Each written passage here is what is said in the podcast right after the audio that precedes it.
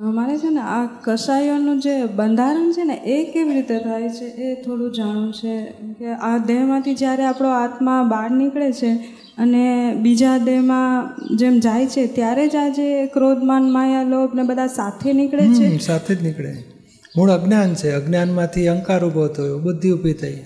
બુદ્ધિથી મારું છે ને, હું છું મેં કર્યું એ કરતા ભોગતા હું, મારું બધું ક્રોધમાન, માયા, લોભ બધા એટલે અજ્ઞાન છે ને ત્યાં સુધી ક્રોધમાં માયેલું છે ને.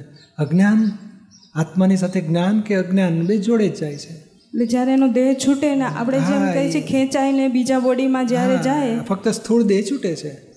સ્થૂળ દેહ ઉપરની મમતા રાગ દ્વેષ ક્રોધ માન માયા અને અજ્ઞાન બધું જોડે જાય આત્માને. એટલે આત્માના જે પેલું આમ બંધાયેલો છે બંધાયેલો આત્મા જ જાય બીજા બોડી બીજા બોડીમાં એ જ જાય. ફક્ત આ દેહ સ્થૂળ છૂટી જાય મન વચન કાયા છૂટી જાય. અને પેલો અહંકાર ક્રોધમાન માયાલોભ એ વાળી જોડીને છેલ્લે નીકળે. અને બીજા દેહમાં જઈને ત્યાં પાછું મમતા ચોંટાડે. મોરચું ખાય મમ્મી તો મેં એવો ત્રાસ થાય તો ગોદા મારે બરોબર.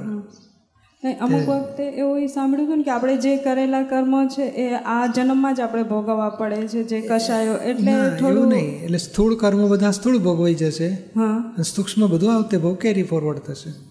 અચ્છા નવો દેહ જ્યારે બાળકનો થાય છે ત્યારે એની સાથે આ સૂક્ષ્મ કષાયો બધા જોડે ધીમે ધીમે પ્રગટ થતા જાય પછી. બીજમાં જ લઈને આવેલો છે. ક્રોધી માની મોહી કપટી લોભી ભિકારી બધું એ પોતે બીજમાં લઈને આવેલો છે. ધીમે ધીમે પ્રગટ થાય.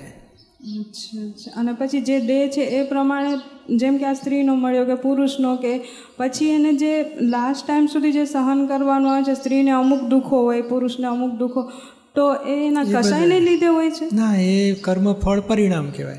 અચ્છા. એ બાય ડિફોલ્ટ મળે છે કે આ કર્મ બાંધ્યું એનું કર્મફળ આવશે અને કર્મફળનું પરિણામ. અચ્છા. એ કર્મફળનું પરિણામ પછી આવું આયા જ કરે ને